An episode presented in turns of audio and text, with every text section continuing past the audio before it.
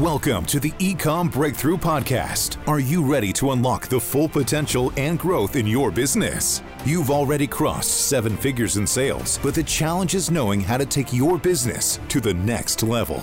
Join Josh Hadley, an eight-figure e-com business owner and investor, as he interviews highly successful business owners. Get ready, because you're going to learn specific actions you can take today to help your business reach its full potential and leave a lasting impact on the world. Welcome to the Ecom Breakthrough Podcast. I'm your host, Josh Hadley, where I interview the top business leaders in e-commerce. Today, I'm speaking with Tyler Gregg of amp dot i o, and we will be talking a lot about bringing external traffic to Amazon through Google Ads. This episode is brought to you by Ecom Breakthrough Consulting, where I help seven-figure companies grow to eight figures and beyond. Listen, Tyler, I started Hadley Designs in twenty fifteen, and I grew it to an eight-figure brand in seven years. But I made a lot of mistakes along the way that made getting to that path to eight figures take a lot longer. At times, I even doubted myself and whether I could survive in the business world or even create a real brand. I wish I would have had a guide to help me grow faster and avoid a lot of those stumbling blocks. If you've hit a plateau and you want to know the next steps to take your business to the next level, then go to ecom breakthrough dot com. That's ecom with two M's to learn more. And as a special bonus to my podcast listeners, I'm giving away one ten thousand dollars comprehensive business strategy audit session at no cost. Email me at josh at ecom breakthrough dot com with the subject line strategy audit and tell me why your business should win this free audit for a chance to win. And don't worry if you don't win the free strategy audit this month, because you'll automatically be entered for future months to come. Today, I'm excited to introduce you all to Tyler Gregg. Tyler is the head of operations at Ampd. Tyler's passion, Tyler is passionate about helping growing brands leverage Google Ads to take the next step in their growth journey. Prior to Ampd, Tyler worked for a management consulting consultancy specializing in helping grow growing stage brands expand their operations and grow sales. Tyler and his team at Ampd are big data analysts who have spent seven plus years building Google ad tech and now bring that technology and knowledge to the Amazon industry, allowing Amazon sellers to unlock Google ads. Welcome to the podcast, Tyler. Hey, Josh. Thanks so much for having me today. I'm excited to uh, be here and talk a little bit about Google ads, but you know, talk about e-commerce in general and kind of what we're seeing in the industry. Yeah, Tyler, I, I know you and I met at uh, a billion dollar seller um, summit there put on by Kevin King. And, you know, speaking with you and learning about amp dot i o, I was super impressed with what you guys have built. And I think our audience would be interested in hearing that journey of, you know, how did Ampd get started? What brought you to where you guys are today? And what I would argue to say is the kind of the name brand of bringing external Google ad traffic to Amazon. Yeah, definitely. And so kind of quick background on Ampd is we are Google ads to Amazon experts. That is all we do. I kind of joke about like, that is all we know. I don't know anything else other than Google ads uh, to Amazon. Uh, but we know a little bit more. And uh, the background on our company is we started uh, right around twenty fifteen, just like you guys. And we started as really a data science platform for Google ads to D two C stores. And it was a great journey. We, we built out a really incredible data science engine that was able to analyze Google ads data. And then we worked with a lot of agencies to help them drive efficiency, find unproductive spend, find areas to double down using data, using our data science engine. And about two years ago, uh, our engine was all focused on manual keyword adjustments. So, hey, your bid's at fifteen cents. If you up it to thirty-two cents, you're going to unlock ten thousand dollars of revenue. You should do that, right? But two years ago, Google started going to all of our agency partners saying, no more manual bidding. You need to do automated bidding. And Google's pushing all their automation, right? And we're sitting there going, huh, if Google's not letting us do manual bids and they're incentivizing agencies to not do manual bids, but do automated bids, where does that leave us? Right? Right. And so we're kind of looking around going, okay, wh- what do we do now? Like we have all this Google ads data. We have all this Google ads expertise. What do we do? And so we started saying, okay, what if we started pointing that engine and helping, you know, S M Bs? This was originally, we were more focused on large enterprise companies. Okay. What if we started focusing on S M Bs? And we actually built a Shopify and Big Commerce app uh, that allowed sellers to quickly uh, and efficiently create Google Ads campaigns from scratch and send them into uh, their Shopify store. Mm. And that basically tabled all of our data science, keyword modeling, pr- probabilistic engine, and all that stuff, and started at, earlier in the campaign, which is the campaign creation side. And we started sending all this traffic to a lot, mostly Shopify, and the conversion rates just weren't really there. Uh, so we would help uh, thousands of brands, but it would bring in traffic to their website. But then we had to start getting into this world of, okay, well, you're getting good traffic, and we had to start teaching them, how do you get that traffic to convert? How do you read the web analytics to improve your landing page experience and improve conversion rates? Because the traffic's good, website's just not converting. Yep.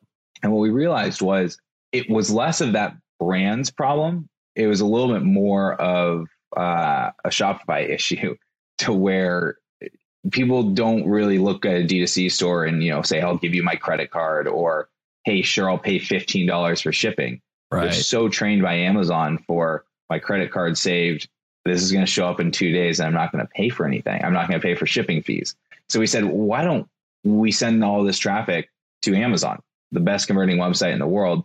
That's going to solve all of our conversion rate issues, and we can focus on what we're really good at, which is really good Google ad campaigns. So about a year and a half, coming up on two years ago, we started saying, all right, let's send it to Amazon. And we actually, funny enough, we started by using uh, the Amazon affiliate program. Okay. Uh, not yeah. the attribution program, because the attribution program was so early in its beta. Yeah. Uh, there wasn't even really the A P I access that we needed. So we started kind of hacking it a little bit by using the affiliate codes. And we learned a lot from it, uh, because what would happen is you would send traffic in, and affiliate co- affiliate tracking would allow you to see all the products purchased on the Amazon marketplace after the click. Whereas yeah. Amazon attribution only allows you to see your products purchased after the click. Mm-hmm. And so what we saw with the affiliates was it was about thirty percent um, of the time someone clicked on our ad, they would buy something from Amazon, right? I mean, that's incredible conversion rates. And it also speaks a little bit to why Amazon's incentivizing external traffic, yep. because the Amazon knows you bring someone in, they're buying something. They're going to buy Amazon. something. Right. And so that's why they're incentivizing it, obviously. But then we moved on from the affiliates uh, as we started partnering with the Amazon uh, ads team. They're like, guys, we have a program for what you guys are doing. It's not affiliates. It's called Amazon Attribution. It's in beta. And then from there, uh, we partnered pretty closely with them, and uh, have been slowly expanding, learning very, very quickly. Uh, sending traffic to Amazon is uh, very nuanced. It's different than sending traffic to a Shopify store. It's very different than Amazon ads on Amazon. So it's very nuanced. And we've been learning very quickly, working with a lot of great, excuse me, working with a lot of great brands. And it's been a really awesome journey for sure. That's awesome. Well, thanks for giving us kind of a rundown. There's a lot to unpack there. I think it's interesting that you guys started with those affiliate links, right? Uh, I'm curious with those affiliate links. So would the sellers that you were working with, would they sign up for their own affiliate account then? And then share that affiliate link with you? Or were you guys the ones generating the affiliate, you know, links and revenue? I mean, that you're kind of double dipping there both ways, right? Yeah, it was us. It was us doing it. Okay. And um, not, I don't think it was like technically against terms of service, but it was definitely one of those, there's got to be a better way to do this type yeah. kind of mindset. And, um, I, you know, obviously with affiliates, it's like a two or three percent commission. Right. Whereas with attribution links, you get a ten percent random referral bonus. So Amazon didn't like it, but they also provided kind of that carrot on the stick to have a switch over to attribution. Uh, also with the affiliates, it, it wasn't super scalable. Uh, it was definitely in our alpha testing phase. So we we're just yeah. trying to figure out, OK, we know Amazon converts for on Amazon traffic, but can it convert for off Amazon traffic? So it was kind of just part of our alpha testing. And I don't think we ever really thought long term we would be doing affiliates. We'd have to figure out some better way to do it. Yeah. Uh, but it was it was our first kind of foray into external traffic to Amazon. Yeah, you got to start somewhere. And that that was the only place to really track external yep. traffic at the time. Yeah, exactly. Exactly. The other the other thing that we tried to do, and I know a lot of brands have, have tried this, and I know a lot of brands still do it, but is sending the traffic to a, a squeeze page and then sending that traffic once it hits that landing page, then onto Amazon. Right. We did that as well. Uh, the, the issue with that is really twofold. Is one, you lack some of the keyword level conversion data that you right. get by just sending it directly to Amazon. Uh, but I know a lot of brands um, want, they want to qualify the traffic before they hit the product listing page because uh, yep. they're so protective of conversion rates. We yep. haven't seen that be an issue because it's tagged correctly and Amazon knows external traffic is going to convert at a different rate than on-Amazon traffic. So we okay. don't think lower conversion rates, direct product listing actually impacts it.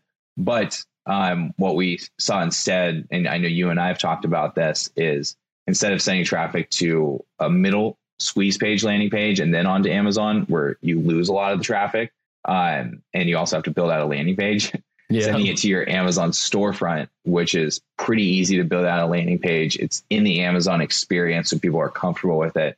And it's your brand too, versus a squeeze page. You know, unless you're a really good designer, it's probably going to look a little bit jankety. It's not going to have yep. Amazon branding. And all of a sudden you're kind of losing that consumer trust. Yeah. Plus it's got to be an extra click into Amazon, right? And every yep. extra click, you're going to, you're going to start losing people.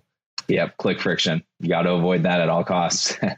So with that, so going back to when you were using like the affiliate links, I think what's interesting about that is that you were able to see what other products people were purchasing, even though they came in from a different keyword, right? Uh, or, you know, they might be shopping. The ad was specific to brand X Y Z, but then they end up buying toothpaste or something else like that, right? So tell me, like, what percentage of the time, you know, did you see people purchasing other products other than what people were advertising for? Yeah, it, it's, it, it's, it was fascinating looking at that data to see, okay, once they enter the kind of the portal into Amazon, it's like, oh my God, you guys are just spending a ton of money now, right? You asked Google for, you know, toothpaste and now you're buying a kitchen table. Like, what do you, wait, how yeah. did that even happen, right?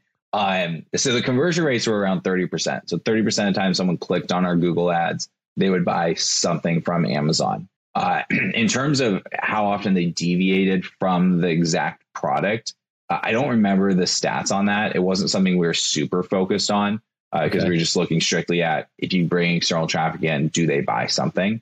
Um, it, it was it, it wasn't too astronomical, but it definitely did happen, uh, and it happened for different products too. So there's a lot of variables that went into it, which is why we yeah. didn't really focus on that data too much.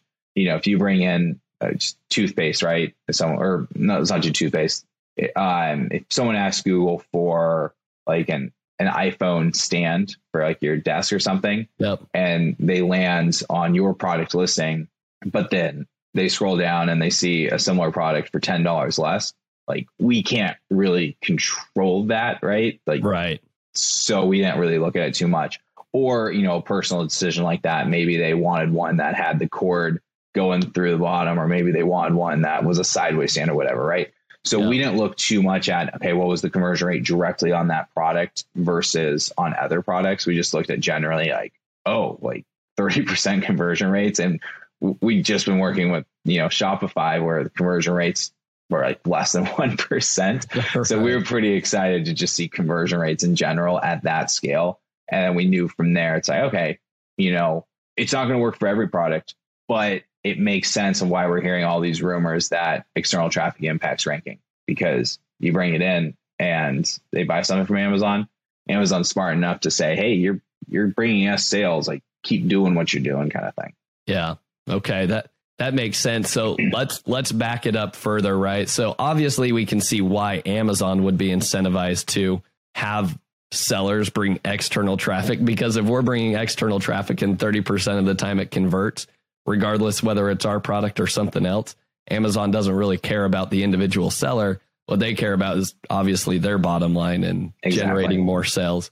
So then why why would this be, you know, appealing to a regular Amazon seller if, if I'm going to go pay for traffic, but then they're going to end up buying my competitor's product, or now they they're looking for a calendar and then they end up purchasing toothpaste? Like, that's not my intention of why I'm paying for Google ads, right? So what's the appeal to an Amazon seller? Right. So the appeal is, and we see it in what we've always referred to as this halo effect. uh, to where you bring in traffic, brands report like, hey, like my ranking's going up, my total sales have increased. And what we really try to teach our brands is think of it through a tacos lens. Uh, you know, if you have a ten percent tacos, you add Google Ads, and two months later, you still have a ten percent tacos once you've added your Google Ads into it and your sales have gone up. You know, you've you efficiently added another channel. And so we've always said, like, okay, it's this some weird halo effect, the A nine ranking algorithm saying, hey, you're bringing in good traffic for us, keep bringing it in. And so it's rank rewards, it's total sales increases. Um, recently, Amazon, like we've always, we've worked with Amazon for a year and a half, coming up on two years now. And we've always been like, hey, like our, our brands keep reporting this. Is something going on? And they never say anything. They're always like, oh, well, you know, that'd be really interesting if it was, and all that stuff. Yeah. Um, but then just about four weeks ago now, so it was uh, end of August, early September uh, of twenty twenty-two, uh, Amazon hosted a webinar for Ampd, and they got on, and we didn't even know they were going to do this, but they just went through two case studies, like professional Amazon branded legal signed off on it case studies that I'm sure took them months and months to get approved. But uh, the case studies explicitly said like there is this snowball effect from doing the brand referral bonus program and driving external traffic. So we call it the halo effect. They're referring to it as the snowball effect. And then another one got even more specific. It, like the headline literally said, brand referral bonus program boosts bestseller ranking immediately. And fascinating. I, we're sitting there. I remember looking at my C T O going, wait, did, did, did they just say that? Did we hear that right? Like they actually just say that, like confirm what we've been seeing. We weren't shocked from the case study because we've seen those case studies and we hear our brands say it all the time. But it was uh, pretty cool to see Amazon actually publicly confirm what all those rumors and murmurs. I mean, everyone talks about it that we talk to at conferences is everyone comes up and say, hey, I've heard that external traffic impacts ranking. Is it true? And we're like, we think so. We have a lot of case studies saying it is true, but we don't know. And um, Amazon actually confirmed it. And then the trick that we've seen, I mean, it's really hard to pinpoint it, right? Is right. How do you actually, there's so many variables that go into ranking, your pricing, your inventory levels, uh, seasonality, your competition's pricing. Like it's really hard to pinpoint it. Um, and then even if you do that tacos examples that I explained, you know, what happens if you're like, you go into a busy season. Yeah. Right. Um, but what we've tried to do on our side is we're working towards it to try to actually use our data science to pinpoint it as much as we can, control as many variables. Uh, but we've allowed an export feature. Uh, so brands can just, you know, as simply as they can, you know, export the Google data, put it in their tacos equations. And, you know, if you're still at a ten percent tacos and you're spending more, but overall efficiency stays the same, that, you know, it's, it's a pretty good sign, right? That, that yeah. It's working and you're, you're getting that lift. Yeah, I think that's fascinating, especially since Amazon, you know, laid the hammer down about a year ago in regards to, you know, there were a lot of like search, find, buy campaigns that people were running and, you know, putting in keywords into those search, find, buy campaigns to increase their organic ranking, right? And their keyword ranking on Amazon. And then Amazon said, you can't do anything to manipulate keyword rankings whatsoever. And if you get caught doing that, then you, you'll be punished, right? But then, you know, here we are, you know, nine months later, and then Amazon's like, well, if you do want to increase your keyword rankings with external Yo. traffic, here's the way to do that. Is, is that basically right? Pretty much, right? I mean, it's a way to quote unquote manipulate rank that's T O S compliant. And manipulate's, I guess, not the right word. It's a way to influence rank, yeah. right? Is to bring in external traffic. And, you know, Amazon is doing everything they can to encourage it uh, with that brand referral bonus program, which is that ten percent back, this kind of weird rank rewards that just seems to be happening with their black box A nine uh, ranking algorithm. And the other side of it, too, is a little bit separate, but um, Amazon's doing everything they can do and encourage external traffic, right? And yeah. it rank rewards are free for them to give away, so it's obvious that they would. Uh, but another recent thing that they did was they took off competitive widget on your product listing page when you bring in external traffic. That's so when you cool. envision your uh, listing page, at the top of that page, there's that banner that shows, you know, one to three products that are like pretty darn similar to your products, just different, very different variations from your competition, different price points, different reviews, and it causes funnel leakage, right? Yep. And uh, about, again, end of summer of twenty twenty-two, they actually removed that widget for all external traffic that's tagged properly. So now when you click on like a Google ad or a Facebook ad or anything like that, that consumer clicks on that ad, comes that uh, product listing page, that widget's gone. And not only is it gone, they actually replaced it with a brand widget. So it, it now shows, instead of other people's products, it shows other products from your brand. Uh, so it kind cool. of makes a mini storefront page. There's still competition at the bottom of the page. Sure. Like, it's still Amazon, but yep. it gets rid of uh, some of that, uh, some of those competitions. And we actually saw that impacting conversion rates pretty significantly. Um, what we saw was uh, at the beginning of twenty twenty-two, that widget didn't exist in a mobile experience, but it, it did exist on desktop experience. Okay. And our team was looking at the data going, mobile is converting a lot better than desktop. That doesn't really make sense. I mean, yes, people buy on mobile, but at the same time, people are more comfortable pulling out their laptop and buying it right there, right? And so we started diving into it, and our C T O actually found that competitive widget showed up on desktop, but not mobile. And he he, he looked at me and goes, hey, we're going to get Amazon to get rid of this widget. That's not right. It's hurting conversion rates. We're going to get make them remove it. I'm sitting here going, don't even waste your time. Like, Amazon's not going to change right. the architecture on their product listing pages. Like, that's their moneymaker. Like, yep. they're not going to they're not going to do that. That's not worth our time. Maybe five years from now, you'll win that battle. Like, we have bigger battles to fight. And he's like, Tyler, it hurts conversion rates. We're going to make this happen. I'm just like, all right, man, go for it. and uh, so he started talking to our partner team, and they actually were kind of interested in it. And uh, we're working with the ads team and the brand referral bonus team, who is incentivized, obviously, to make external traffic efficient and make external traffic profitable. So yep. that brands do more and more of it. Uh, and so they actually took it seriously. And after several rounds of testing that our C T O was very heavily involved in, uh, Amazon finally, it took eight months uh, to, for them to do it. But that's still pretty, I mean, to change the architecture on a product listing page in eight, eight months is was pretty impressive timing by the Amazon team. Yeah, I was going to say that that's a that's a big ship to turn around, and to get Amazon to to do anything is that's, that's a pretty big win. Yeah, because yeah. it, it's their it's their marketplace, right? Seriously.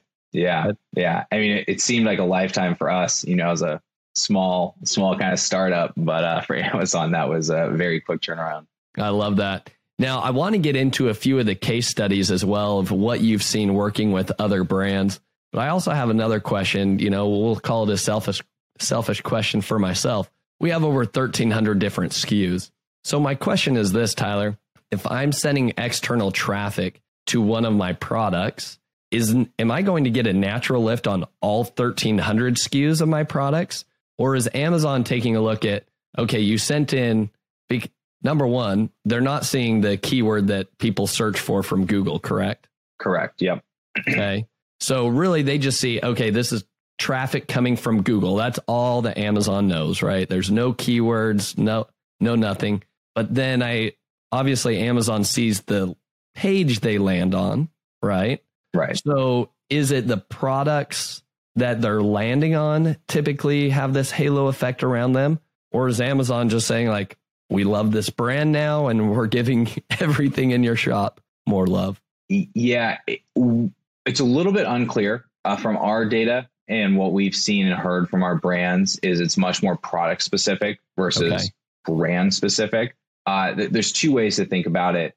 Uh, if you send the traffic straight to the product listing, it's a little bit more clear cut of like, that's the product that is getting focused on. That's the product that's probably going to see the lift. Um, And then, you know, it's all the micro conversions, right? It's like, did they spend time on the listing page? Did they look at your pictures? Did they right. watch your video? Did they add it to cart? And then obviously the conversions, that the big metric or the, or the big one that drives the biggest lift, of course. But those micro conversions uh, add up quite a bit. Now, if you send to a storefront, what we've seen is store for Amazon storefront pages. So like category pages, like I know that you have some of those running. Yeah, they're it's.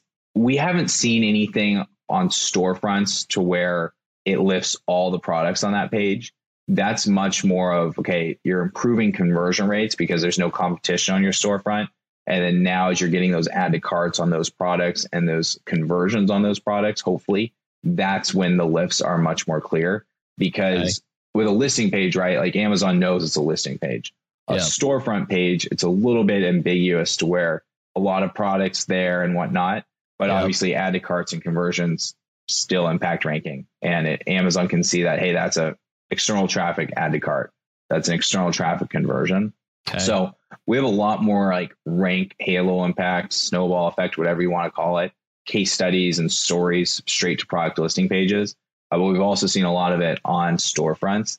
It's a little bit, I mean, if you have um, if you have a single product Amazon storefront, that's a little bit more clear cut, right? Sure. It's like you're saying the yep. traffic there, the focus is that product. If you're saying is a category pages, think like a product grid, where you have four or five products in each row, then ten rows of it, you know, you've got forty products in there. Yep. We, it's just so much more complex to pinpoint a halo effect on that one. So we haven't heard as many stories on that snowball effect for like a larger category page on an Amazon storefront. Yeah, that makes sense. Would you recommend one way or another? What would be a best practice then if, if somebody is experimenting with the, with ads, right? Category yeah. page, just your brand page itself, or detail page? What what are some best practices? Yeah, it depends on it depends on your goals, right? Um, it, it just depends on what the brand's goal is. And for us, since we're just Google Ads experts, like we don't really know the Amazon side of things that well. So we try to stay out of some of this kind of meddling in what's best for your brand. But if you're strictly going, hey, I want to see a halo impact. That okay. is all I care about. I'm focused on the halo impact. That's what I care about. We really kind of push you more towards a product listing page just because it's it's so much more clear cut and dry. Yep. If you're saying, hey, you know, I care a little bit, I care a lot more about conversion rates and what the direct A C O S is on Google Ads, then we're saying, hey, you're probably more of a product listing because, uh, sorry, probably more of an Amazon storefront strategy because Amazon storefronts usually convert better. Uh, because there's no competition, you can customize the landing page to improve the experience. So right. kind of you have to uh, kind of choose like what's your focus. You know, if you're going to go to a product listing page and then you're going to say, hey, I need to see a twenty percent A C O S or I need to see a ten percent A C O S or whatever, I'm going to say, hey, like that's all you care about. Go to a storefront and improve your conversion rates. So you just kind of have to decide like what do you care about? What are the metrics that are going to determine success for you? And then we'll kind of guide you into one of those two directions. Awesome. That that makes a lot of sense. Yeah. You always have to start with the end in mind, right? What's what's right. your why? Then from there, you know, break down the strategy. Yeah. So what's what's the point of this? What are we trying to do here? yeah, that, that makes a lot of sense. So Tyler, I'm sure you have some case studies with partners that you've worked with that have seen good results from Google Ads. So tell me, share why don't you share with our audience some of those case studies and again, why why should people get on this external traffic Google ad train with y'all? Yeah. So uh, several case studies, uh, kind of the two obvious ones are, you know, product launch case studies or established products ones. We hear a lot of stories where people are launching a product. And, you know, when you're launching a product, you're in that honeymoon period, you're going, hey, I need eyeballs on this product. And Amazon's taking a serious look at where this product fits in their marketplace. Where does it rank? What do people like about it? All that good stuff. So we hear a lot of great case studies to where people set up kind of passive Google campaigns, you know, ten, fifteen dollars a day. And you just kind of consistently and steadily send external traffic to a product launch product. And um, that's normally when we say product listing. You're going to a product Makes listing sense. Page on that point. And, you know, as you're doing all your things on Amazon to drive ranking, external traffic is an awesome uh, area to really prop that ranking up. And specifically, Google Ads is an awesome area, uh, not just all external traffic, because with Google, people are searching for it, right? If you're launching a broomstick, I mean, people are searching Google for broomsticks, right? Like yeah. that's high intent search. Whereas, you know, social or TikTok or Facebook, great for awareness, but you're pushing a product in front of people who are looking at pictures of their friends and families, right? Or dancing videos or whatever people do on TikTok. I don't, I don't know myself. uh, I swear I'm not on TikTok. Come on, Tyler. You can spill the beans. yeah, yeah, exactly. Um, so product launches work really, really well. Um, it, not a direct A C O S, like it's definitely not an A C O S metric of success. It's definitely a drive external traffic, make sure it's good quality, product specific keywords. So if you're selling like a six in, a six foot wooden broom, like your keywords are six foot wooden broom, right? And when, yeah. you, when people are specifically asking for that specific product, send them to your page because that's going to be good traffic for you. Uh, yeah. Other case studies are, you know, ones to where you have an established product and, you know, a couple thousand reviews or whatever, and you're kind of tapping out Amazon ads and you're saying, hey, I need to keep growing. You know, h- how do I find more customers? And Google Ads is a- an awesome area for that. Again, tapping into buying intent on Google to where when people are specifically looking for your product, make sure you're showing up.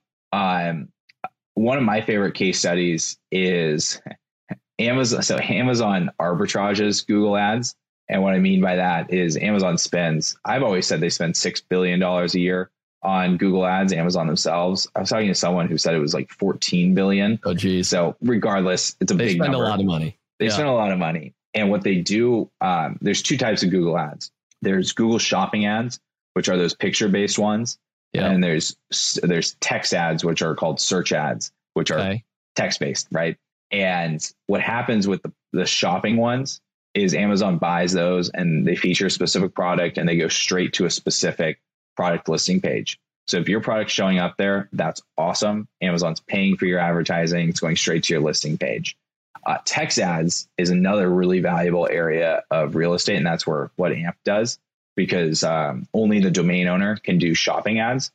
Okay. So as a brand, Hadley, Hadley Designs, you guys can't do shopping ads. You can only do search ads.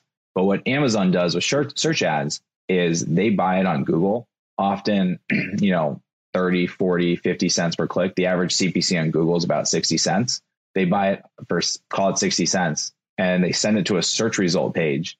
They do search, find, buy. You're not allowed yeah, to do course. it. Amazon yeah, does it. Of course. They send it to a, a search result page where they then have that page covered in sponsored ads yeah. that all cost one dollar and thirty cents per click. Yeah. And so Amazon buys it for sixty dollars. They resell that traffic for one dollar and thirty cents, and they take that difference. They're arbitraging it. So fascinating. Yep. I, it's it's genius.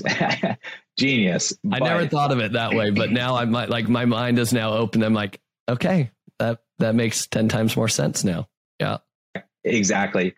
And the case studies that I always love is when we see those examples, you can replace that Amazon ad with an ad for your product. And then when someone searches broomstick, instead of Google, Amazon buying it, and then you fighting for it on a search result page, you can replace Amazon ad, send it straight to your product listing, bypass that competition, and get that same exact traffic, but for half the price. So I love those case studies because you're already buying Google traffic, but yep. you're just buying it at a premium. Go buy it at the less expensive price. Yeah. And, and buy it where it's a, more optimized to your brand and your products as well. So exactly. And, and that's why uh, when as an Amazon brand, if you use Ampd, um, our ads actually say amazon dot com on them. So okay. they look, if you, if you search something on Google and you see an Amazon ad, you have like, you have no idea who's buying that ad. It could be Amazon. It could be the individual brand. You have no idea. And so as a brand owner, all of a sudden, like you can do these kind of things like best broomstick on Amazon, right? It looks like an Amazon ad. It looks to a consumer like Amazon saying, hey, we've got a bunch of broomsticks, but this is our best one. Uh, but then it cool. goes straight to your listing page. So there's these cool tricks and not tricks. I mean, it's it's not illegal. It's not like you're not tricking anyone, but kind of strategies that you can deploy uh, to kind of cut through some of that research phase and piggyback off of uh, Amazon's authority. Right. Yeah. Well, I think that's that's a genius strategy, though, because on Amazon, we know that if you're trying to run like a headline search ad or a video ad, you can't make any outrageous claims of this is the best broomstick or, you know, customer's favorite broomstick or yeah. a, any words like that. Five star product, or you can't do that. But I love the fact that like on Google, you can. And then it appears as though Amazon is the one who's running that ad and saying this is our best broomstick. But yeah. at the end of the day, it's could be myself running that the, ad. Right. Exactly.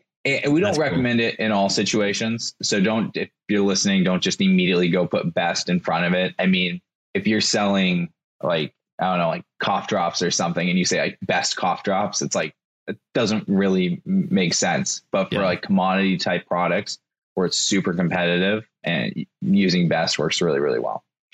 So let's, let's dive into a little bit more of that, Tyler. Let's share some additional best practices then. Um, maybe start from the beginning. And I think maybe we do this in parallel with, if somebody wants to get started on Google Ads, right? What does that look like? Obviously, we, you have Amp as a service, but let's talk about, if I just want to go open up a Google Ads account today, what what is the steps I need to walk through? And then let's share some best practices throughout that process. Sure.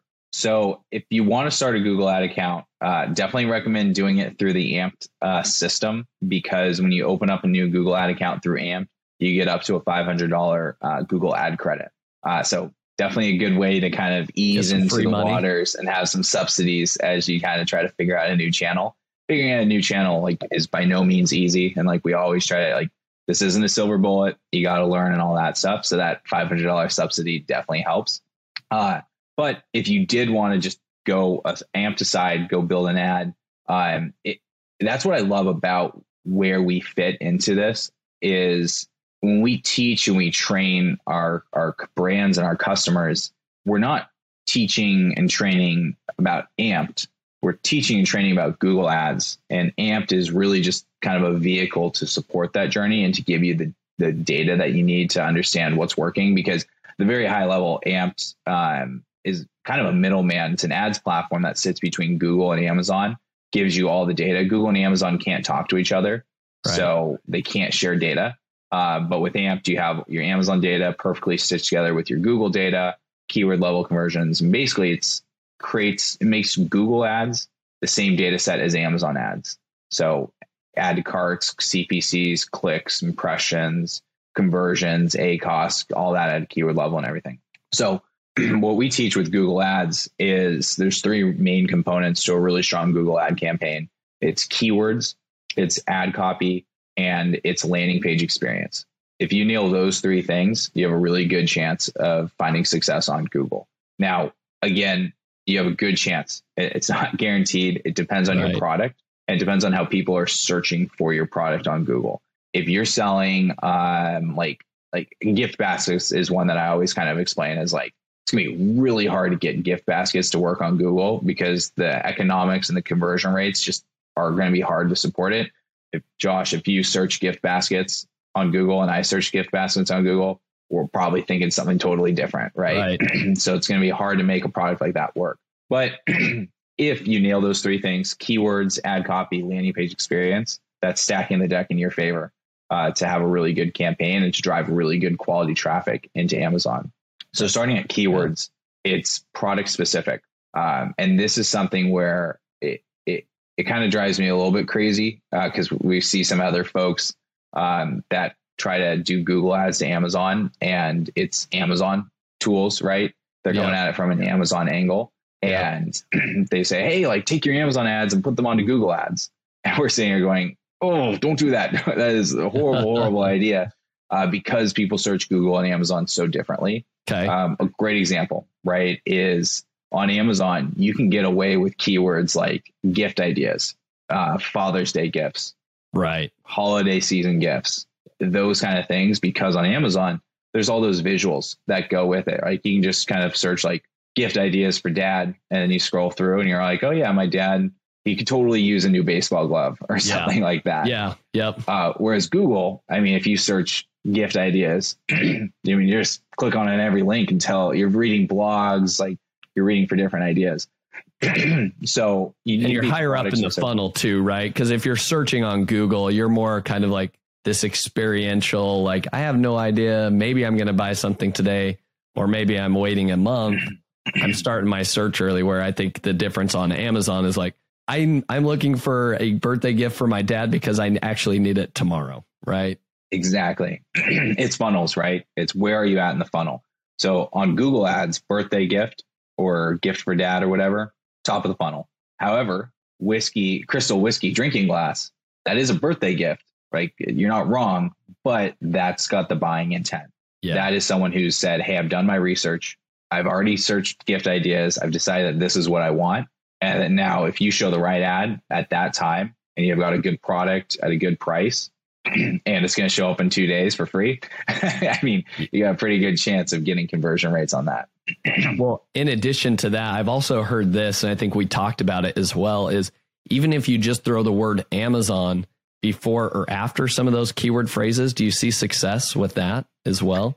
It, definitely. It, it you can't just throw the keyword onto it because you want to.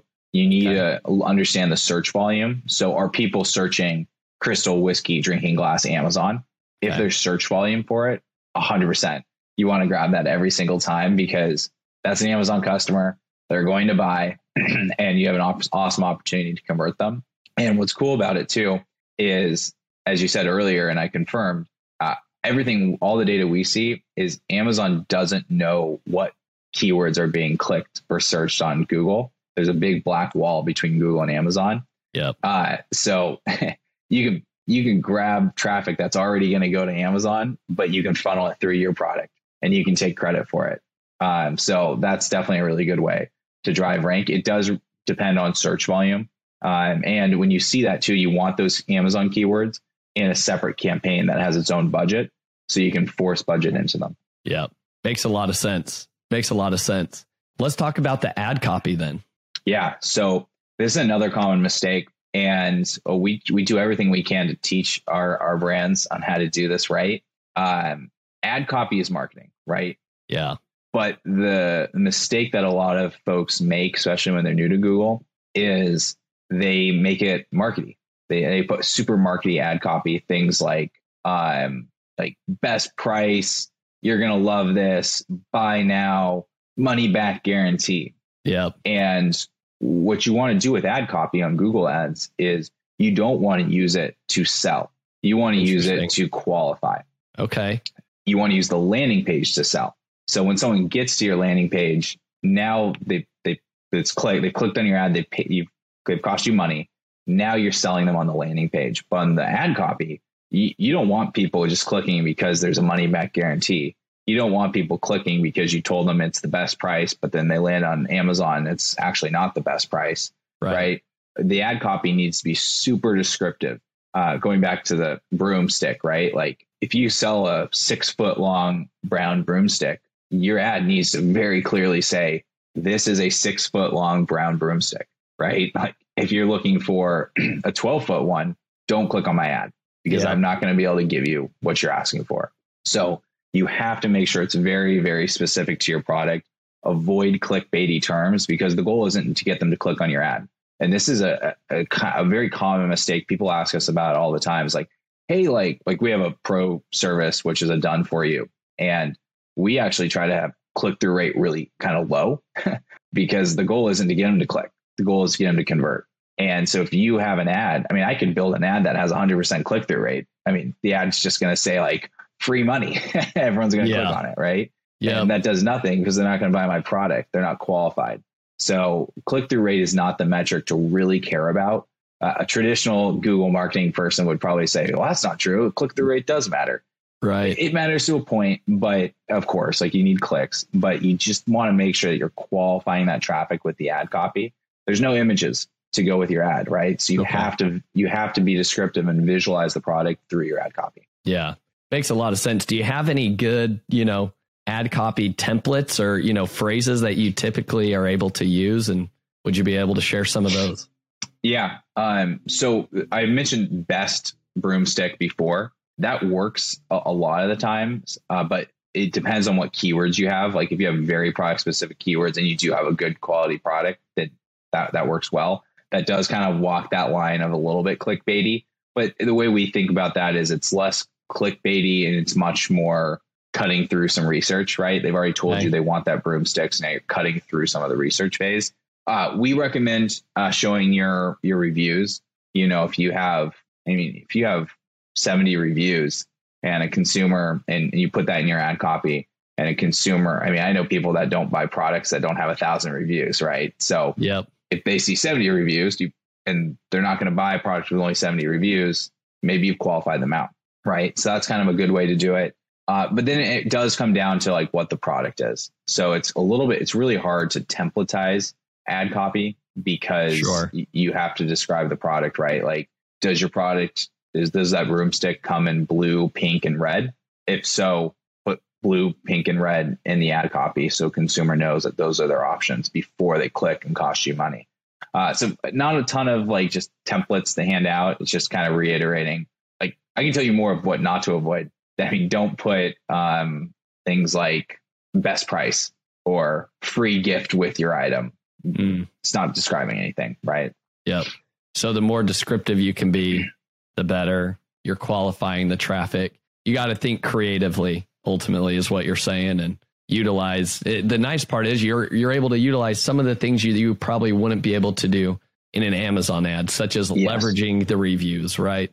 Such as saying best or most beautiful or whatever that might be, so that people are like, oh yeah, this is what I'm looking for. I, I'm looking for a beautiful whatever, right? Yep, exactly. Exactly. Cool. All right. So let's talk about this third and final thing here, optimizing the landing page.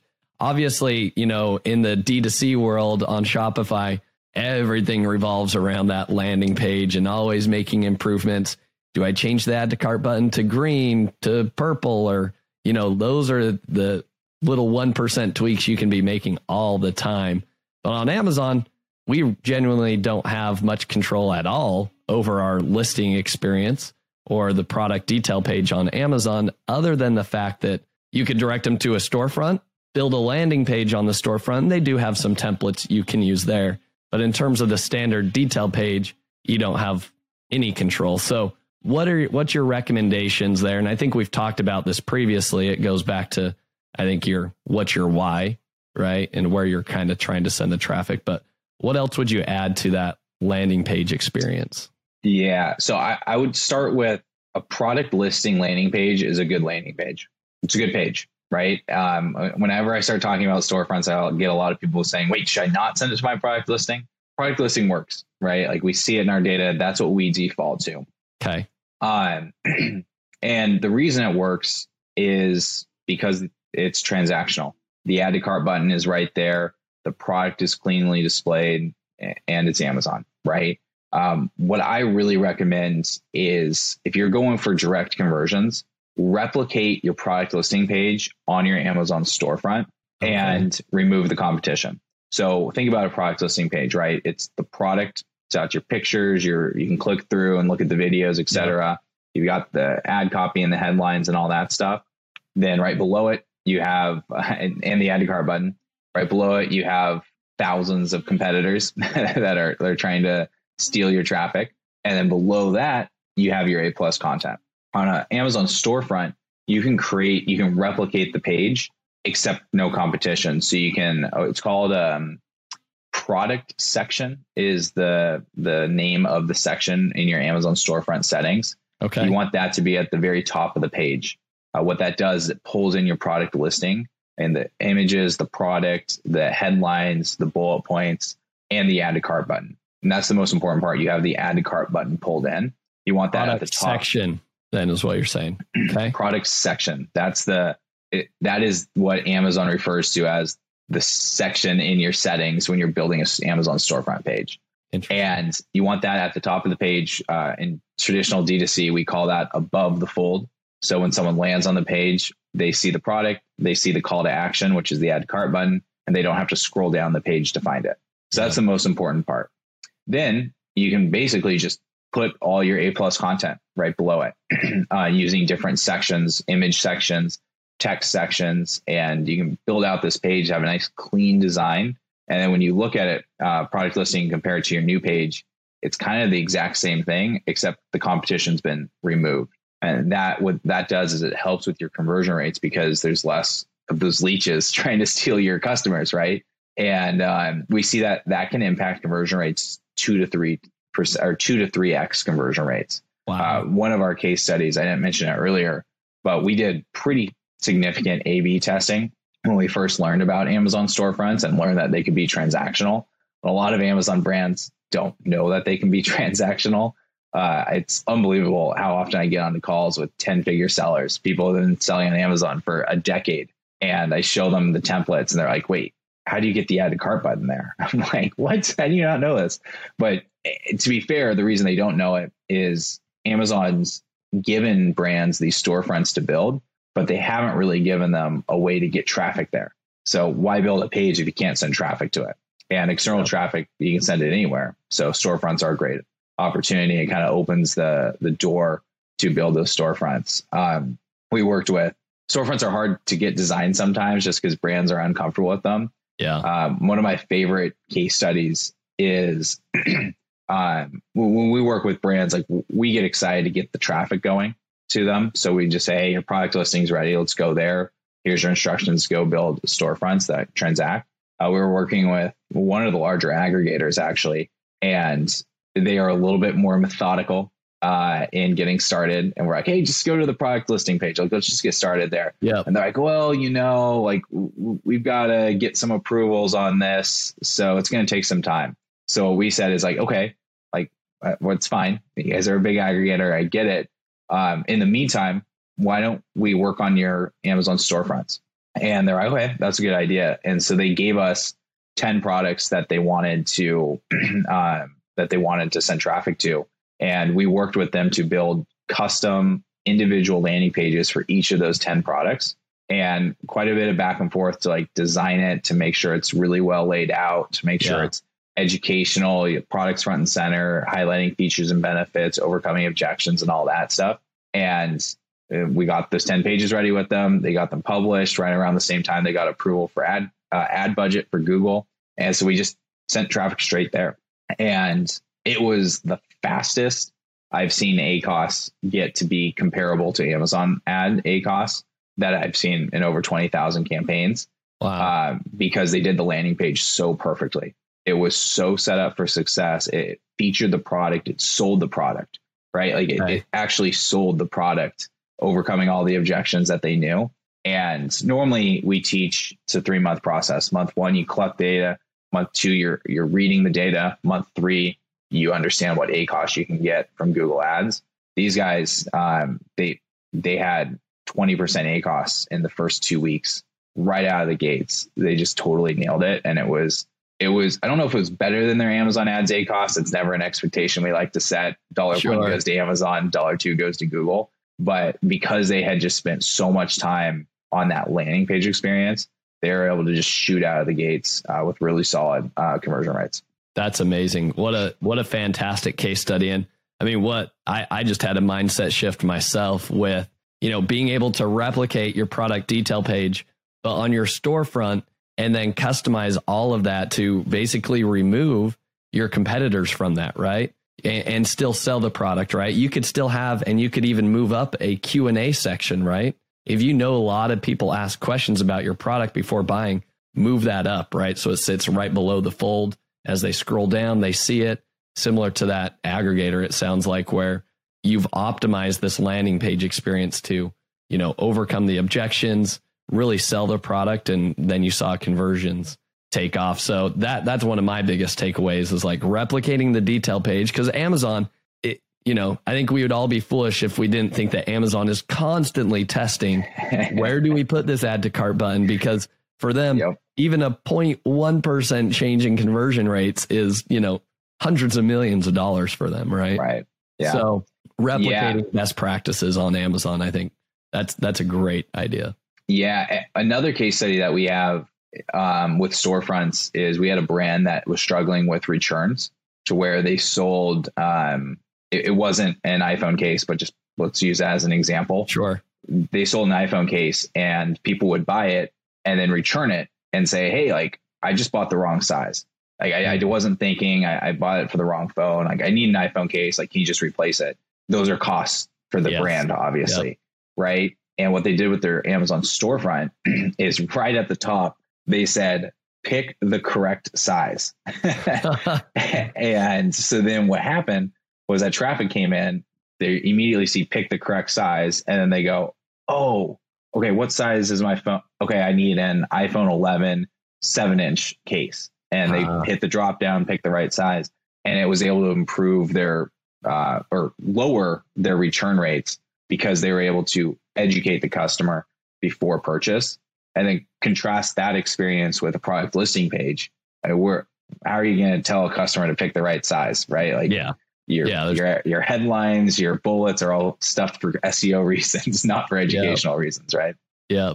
Wow. I, I love that. What a great case study. And again, I think the overall takeaway from that is like, we got to be more creative and, and think through the way we set up these store pages. And I think a lot of people maybe shy away from them to begin with. It, yes, it is an extra thing to do, but if you can figure it out and, and put some resources towards it, I mean, we've heard case study after case study today of people finding success with that. And imagine if you're already succeeding on Amazon and you want to continue to dominate the competition, adding in this external traffic is only going to continue to add to this halo effect for you. And then you a- implement some of these other strategies with your um, store landing pages. I mean, you'll effectively create this huge moat around your business that will be really hard for any new competitor that enters the market to even scratch the surface, so to speak. So, Tyler, I know uh, this has been a fantastic conversation.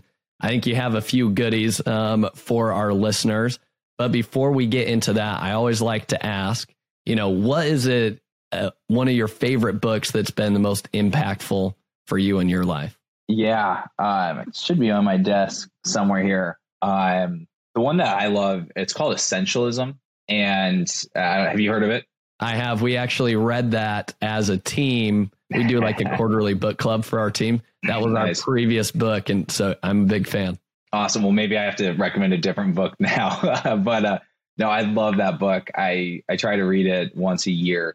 Um, and basically the, the concept is like deciding what's essential and what's not essential. And if things are not essential, don't do them. Right. Yeah. And I, I think it applies, it, it applies so much to, you know, life, but also it applies so much to, you know, building a business. I mean, I know a lot of Amazon brands are entrepreneurs, right? You have a million things that you can do, but if you can start bucketing things into what's essential and what's not essential, um, you know, is that meeting really essential? Probably not. Right. Take that thirty minutes back and actually do put that time into something that's essential. It, it's going to give you so much time back in that you can either reinvest into your business, reinvest into your personal life.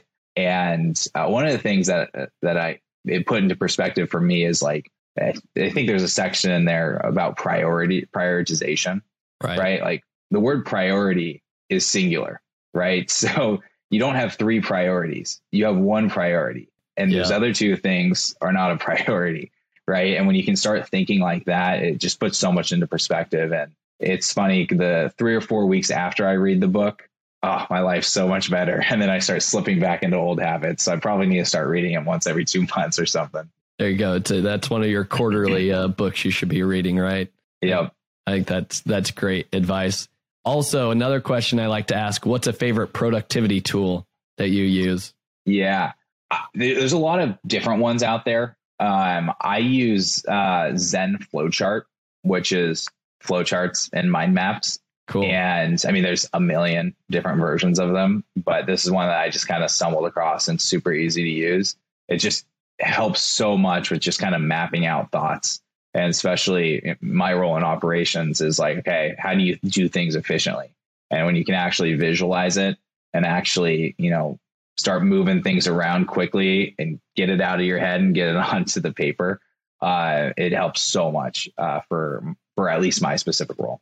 Yeah, no, that that is a great tool. And I have, you know, processes are one of the big things that I work with, even on my team, even if it's not the operations manager or project manager. I want every team member mapping out their process. Like, how do we go from A to Z? Right. And I, I love that idea. I have that Zen Flowchart, right? zen flowchart dot com or yeah, I think like it's that. yeah, I think it's zen flowchart dot com. I mean, I'm just Google it. To them. Yeah, just right? Google it. Um, I'm partial to it uh, just because I found it and that's the one that I use. But I mean, a, a flowchart tool is a flowchart tool, so you can find yeah. anyone, right? I love it. No, great, great advice. Well, as we wrap things up here today, um, Tyler, I'm going to break down some of the actionable takeaways that our guests can move forward with. Number one, I would say if you're looking to kind of boost your keyword rankings or have this halo effect going on on your Amazon listings where Amazon's going to give you a little bit of extra love and be one hundred percent T O S compliant, doing everything with white hat strategies, driving external traffic. Google Ads is something I would definitely recommend that people get started in and just start testing out in your business. And Tyler talked about that. Sometimes you got to just test it out for three months and then keep refining. I think for everybody, you know, that started on Amazon, was month one, we launched on Amazon and we had it all figured out? No, of course not. Like, we all learned, we all grew onto this platform. And so likewise, this is a new channel. This is a new opportunity. And I think those that get started early, I'd say these are the early days for the Google Ads going to Amazon. If you can get started early and just keep reiterating um, time and time again, I think it will reap dividends in your business. And then we broke down really three things uh, to focus on if you are driving external, you know, Google ad traffic to Amazon. That's number one, focusing on your keywords. They're definitely not going to be the exact same keywords that you're bidding on for P P C campaigns. Keep that in mind. Number two is focused on the ad copy. Qualify that potential lead, so to speak, to make sure that, you know, that's that's something they, they would be interested in, using the words best or most beautiful in that product copy. And then finally, focusing on that or optimizing that landing page experience. You can go straight to the detail page, but taking it up a notch, you could create your own store landing page where you replicate that detail page on Amazon, but remove all the competitors because they're at your store page. So I think those are the overall, you know, takeaways from today's call. Do you feel like I've missed anything, Tyler, that you want to add? No, uh, you absolutely nailed it. Uh, the only two things I would add is the T O S compliant side. I know that Amazon brands are always kind of pushing the boundaries and looking for that competitive edge. And um, Amp and Google Ads is completely T O S compliant. Um, our, our company is actually partnered directly with Amazon Ads. Uh, they host webinars for us um, every few months where they actually like, they host it. Like, it's kind of annoying because then I, I have to like tell them exactly what I'm going to say. It has to go through legal and all that stuff. So it's a little bit scripted, but um, it's T O S compliant, right? And, and that's such an important component about Google Ads is it's a competitive edge, but no gray area. Uh, the second thing is just kind of doubling down on what you said about Amazon storefronts. One of the things I kind of liken it to is we get asked all the time from brands, should I send my traffic to my Shopify store or should I send it to Amazon? And obviously there's side benefits of saying it to Shopify, but when you send it to Amazon, you get the Amazon conversion rates. And when you send it to an Amazon storefront, you get the brand building experience. So you can basically replicate what your Shopify page looks like, but within the Amazon ecosystem. So you get all the conversion rates, you get the brand awareness, you get the brand building. And then you can also, you know, try to get people to hit that follow button, which allows you to, you know, re- remarket to them, send them those templated emails and whatnot.